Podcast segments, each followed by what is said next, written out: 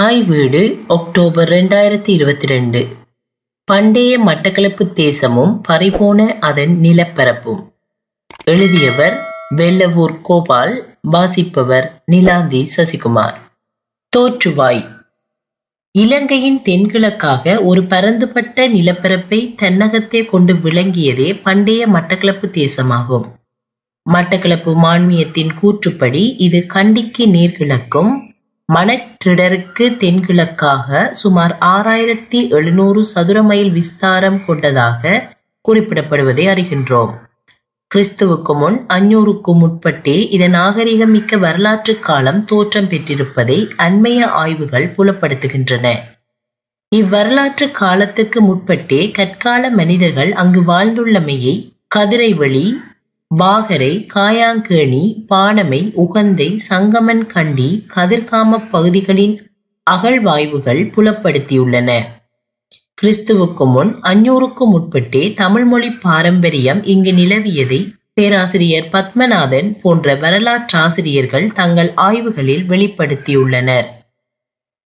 பெருமைப்படத்தக்க நமது கடந்த காலம் குறித்து நாம் கொண்டிருக்கின்ற அலட்சிய போக்கு இன்னும் நம்மை விட்டு அகலவில்லை.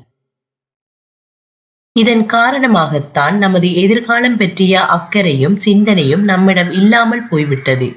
நமது பண்பாட்டில் நமது முன்னோர்கள் அவர்களது கடந்த காலத்தில் வலிமையுடனும் ஆற்றலுடனும் வாழ்ந்த காலம் குறித்து பெருமைப்பட்டிருக்கின்றார்கள்.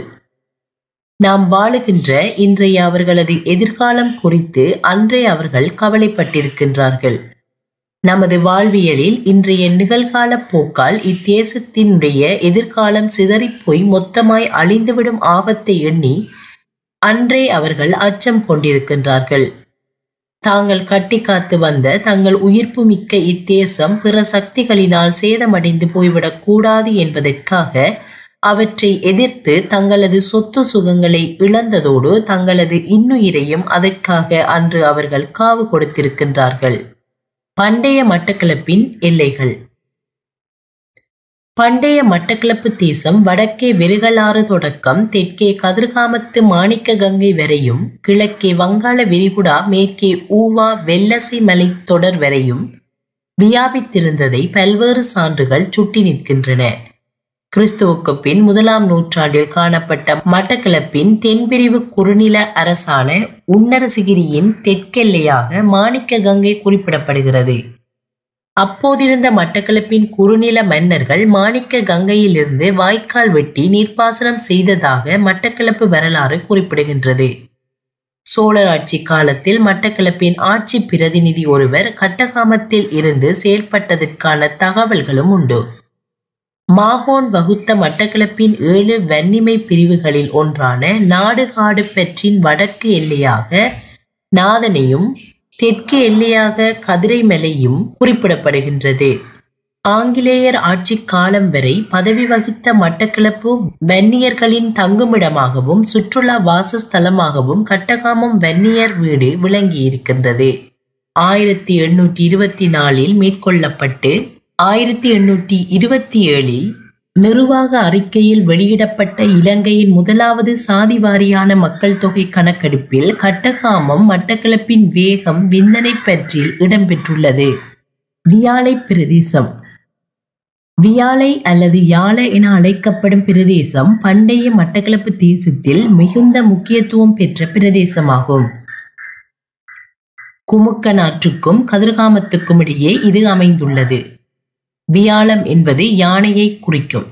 யானைகள் நிரம்பிய நீர்நிலைகளை கொண்ட மாணிக்க கங்கையால் வளப்படுத்தப்படும் இந்நிலப்பரப்பில் அன்றைய காலத்தே பெருமளவு மக்கள் வாழ்ந்துள்ளமைக்கான சான்றுகளை அதன் அழிபாடுற்ற எச்சங்கள் வெளிப்படுத்துவதாக அமையும்.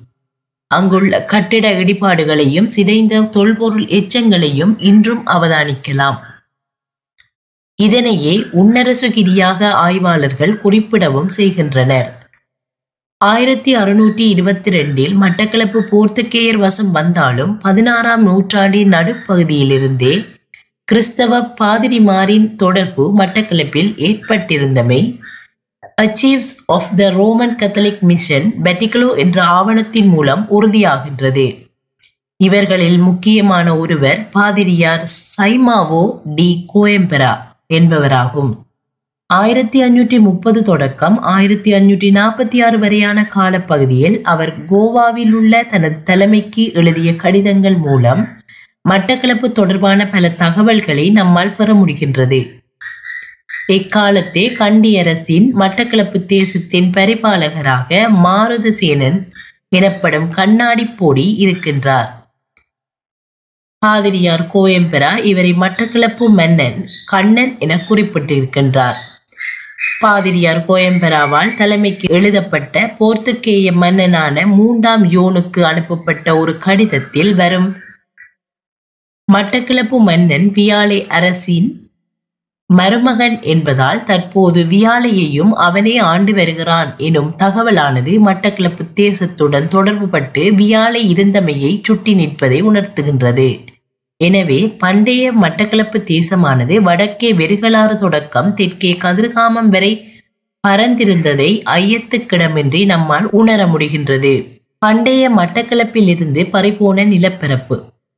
கோல்புரூக் கெமரோன் ஆணைக்குழு.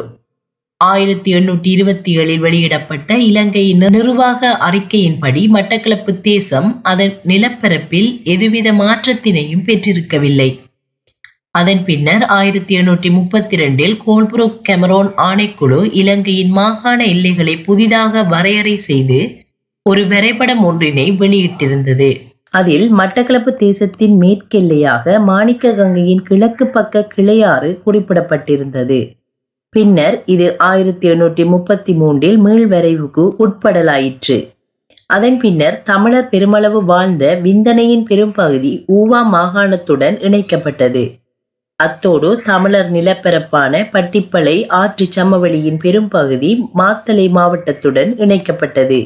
இதில் கிழக்குக்குரிய விண்ணனை பிரதேசம் ஊவா மாகாணத்துடன் இணைக்கப்பட்ட முறைமையானது முரண்பாட்டுக்குரியதென ஆயிரத்தி தொள்ளாயிரத்தி எழுபத்தி ஆறில் உருவாக்கப்பட்ட தேர்தல் மாவட்ட வரையறை ஆணைக்குழு தனது அறிக்கையில் வலுவான காரணங்களுடன் சுட்டிக்காட்டியிருந்தும் அது அன்றைய இலங்கை அரசால் கவனத்தில் கொள்ளப்படவில்லை.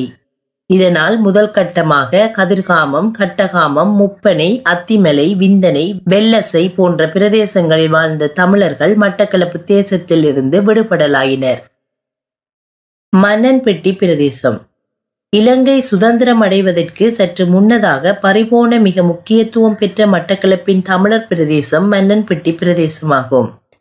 பத்தாம் நூற்றாண்டின் பிற்பகுதி தொடக்கம் பதினோராம் நூற்றாண்டின் மத்திய பகுதி வரை. சோழர்களால் அவர்கள் தேவையின் நிமித்தம் தமிழகத்திலிருந்து கொண்டுவரப்பட்டு குடியேற்றப்பட்ட மக்களை உள்ளடக்கிய மன்னன்பெட்டி முத்துக்கல் சமணன்பிட்டி தம்பன்கடுவை கருப்பளை கண்டாக்காடு சொரிவில் திரிகோணமடு கல்லூர் பிள்ளையாரடி ஆகிய பழம்பெரும் கிராமங்களை உள்ளடக்கிய பிரதேசமே இது. இப்பிரதேச மக்கள் தங்கள் தேவையின் நிமித்தம் ஐம்பது மைல் தூரத்தில் உள்ள மட்டக்களப்புக்கு செல்வதை விட ஏழு மைல் தூரத்தில் உள்ள புலனர்வைக்கு செல்வதே வசதியானது எனும் ஏற்புடைய காரணத்தை முன்வைத்து அன்று அப்பிரதேசம் ஆங்கிலேய ஆட்சியாளர்களால் புலனர்வையுடன் இணைக்கப்பட்டது. இதன்போது மட்டக்களப்பின் எல்லையாக கடவத்தை மடு வரையறை செய்யப்பட்டது. அதன் பின்னர் ஆயிரத்தி தொள்ளாயிரத்தி ஐம்பத்தி ஆறில் காணி காணி அபிவிருத்தி மற்றும் விவசாய அமைச்சராக சிபிடி சில்வா பதவி வகித்த காலத்தில் அல்லவெவ எனும் பெயரில் நீர்ப்பாசன குளம் ஒன்று புனரமைக்கப்பட்டு சிங்கள தமிழ் மக்களுக்காக அரலகங்வில என்ற பெயரில் ஒரு குடியேற்ற திட்டத்தை உருவாக்கும் செயற்பாடுகள் முன்னெடுக்கப்பட்ட நிலையில் சிபிடி சில்வா அவர்கள் மரணமடைய குறித்த திட்டத்தில் தமிழ் மக்கள் உள்ளீர்க்கப்படாமல் சிங்கள மக்கள் மாத்திரமே குடியேற்றப்பட்டனர். அதன் பின்னர் காமினி திசாநாயக்கா மகாவலி அபிவிருத்தி அமைச்சராக பதவி வகித்த காலத்தில் மாதுருவோயா நீர்த்தேக்கத்தில் இருந்து வெட்டப்பட்ட வலதுகரை வாய்க்கால் மட்டக்களப்பின் நெல்லை வரை கொண்டு வரப்பட்டு அங்கு பாரிய அளவில் பெரும்பான்மையான சிங்கள மக்களை கொண்ட வெளிச்சந்தை குடியேற்றம் ஏற்படலாயிற்று. அத்தோடு வெலிகந்தை பிரதேச செயலாளர் பிரிவும் புதிய வெலிகந்தை நகரமும் உருவாக்கப்பட்டது.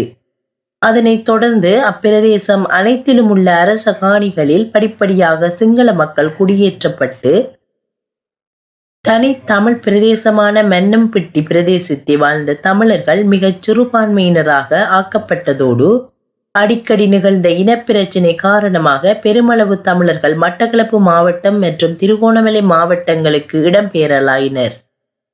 ஆயிரத்தி தொள்ளாயிரத்தி அறுபது வரையான காலத்தே மன்னம்பிட்டியைச் சேர்ந்த தமிழர்களே உடையார்களாகவும் கிராம விதானிமார்களாகவும் பணியில் இருந்தனர் அக்காலகட்டத்தே திரு கதிர்காமத்தம்பி என்பவர் மன்னன்பட்டி கிராம சபை தலைவராக பணியாற்றியமை குறிப்பிடத்தக்கதாகும்.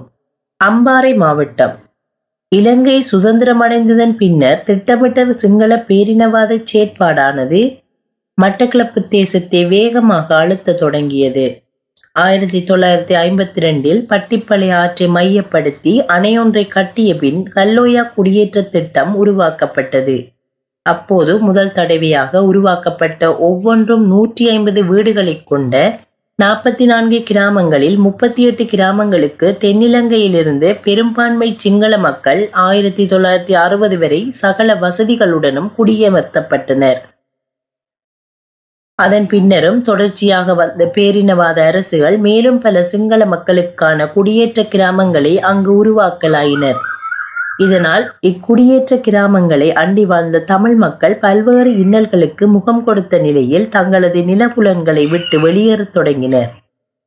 அம்பாறை உகனை தமனை கோணாவளை நவகிரி கோம்பானை பழைய வைக்கோலை மகா ஓயா பருத்தி தளவாய் போன்ற பிரதேசங்கள் காலப்போக்கில் தமிழரற்ற சிங்கள மக்கள் வாழ்கின்ற பிரதேசங்களாக மாறலாயின. இதன் பின்னணியில் பெருமளவு நிலப்பரப்பு மட்டக்களப்பு தேசத்திலிருந்து பிரிக்கப்பட்டு பத்து நான்கு ஆயிரத்தி தொள்ளாயிரத்தி அறுபத்தி ஒன்றில் அம்பாறை மாவட்டம் உருவாக்கப்பட்டதோடு பின்னர் அது திகாமடுள்ள என்ற சிங்கள பெயரில் தேர்தல் மாவட்டமாக மாறியது. நாட்டில் அடிக்கடி திட்டமிடப்பட்ட இனக்கலவரங்கள் தோற்றுவிக்கப்படும் போதெல்லாம் அங்கு வாழும் தமிழர்கள் உயிரிழப்புகளுக்கும் உடைமை பறிப்புக்கும் ஆளாயினர். விவசாய காணிகள் வதிவிடங்கள் வழிபாட்டு தலங்கள் போன்றவை அதன்போது சிங்கள பிரதேசங்களாக மாற்றம் பெறலாயின.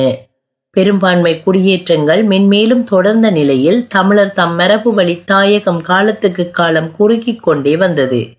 இதன் அடிப்படையில் இன்று தமிழினம் ஒரு சிறுபான்மை இனமாக அம்பாறை மாவட்டத்தில் குறுகலாயிற்று. பண்டைய மட்டக்களப்பு தேசத்தில் பறிபோன நிலப்பரப்பு.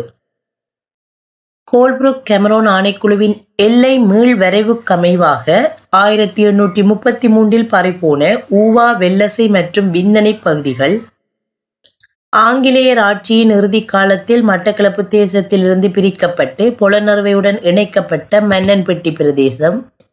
ஆயிரத்தி தொள்ளாயிரத்தி அறுபத்தி ஒன்றில் உருவாக்கப்பட்ட அம்பாறை மாவட்டம். மட்டக்களப்பு மாவட்டத்தின் இன்றைய நிலை.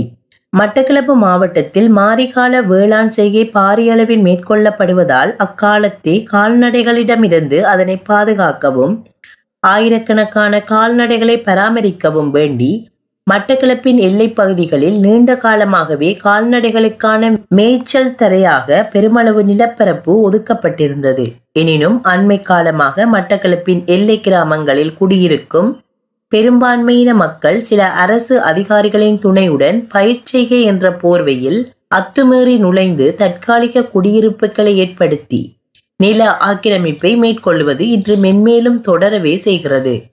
இதுவும் ஒரு பாரிய சவாலாகவே இம்மாவட்டத்தில் இன்று அமைந்துவிட்டது எனலாம். இரண்டாயிரத்தி நாலின் கள ஆய்வு தகவல்களுடன் கவனத்தில் கொள்ளப்பட்ட சான்றாவணங்கள். S O Kanagaratnam monograph of Batticaloa district Kadiramar T W N landmark of ancient Batticaloa S Paranavitana inscription of Ceylon Mahavamsa Wilhelm Geiger Donald Ferguson the earliest Dutch visits to Ceylon E B Denham census of Ceylon nineteen eleven department of census and statistic Ceylon Report of First Delimitation Commission of Ceylon September 1946 V C Kandiah Batticaloa Tamilakam Kamalanathan Kamala Kamalanathan Batticaloa பூர்வ சரித்திரம் கானா தங்கேஸ்வரி கிழக்கிழங்கை பூர்வீக வரலாறு. எஃப்எக்சி நடராசா மட்டக்களப்பு மான்மியம் நாடுகாடு பரவணி கல்வெட்டு. வெள்ளவூர் கோபால் மட்டக்களப்பு வரலாறு ஒரு அறிமுகம். வெள்ளவூர் கோபால் மட்டக்களப்பு தேசம் வரலாறும் வழக்காறும்.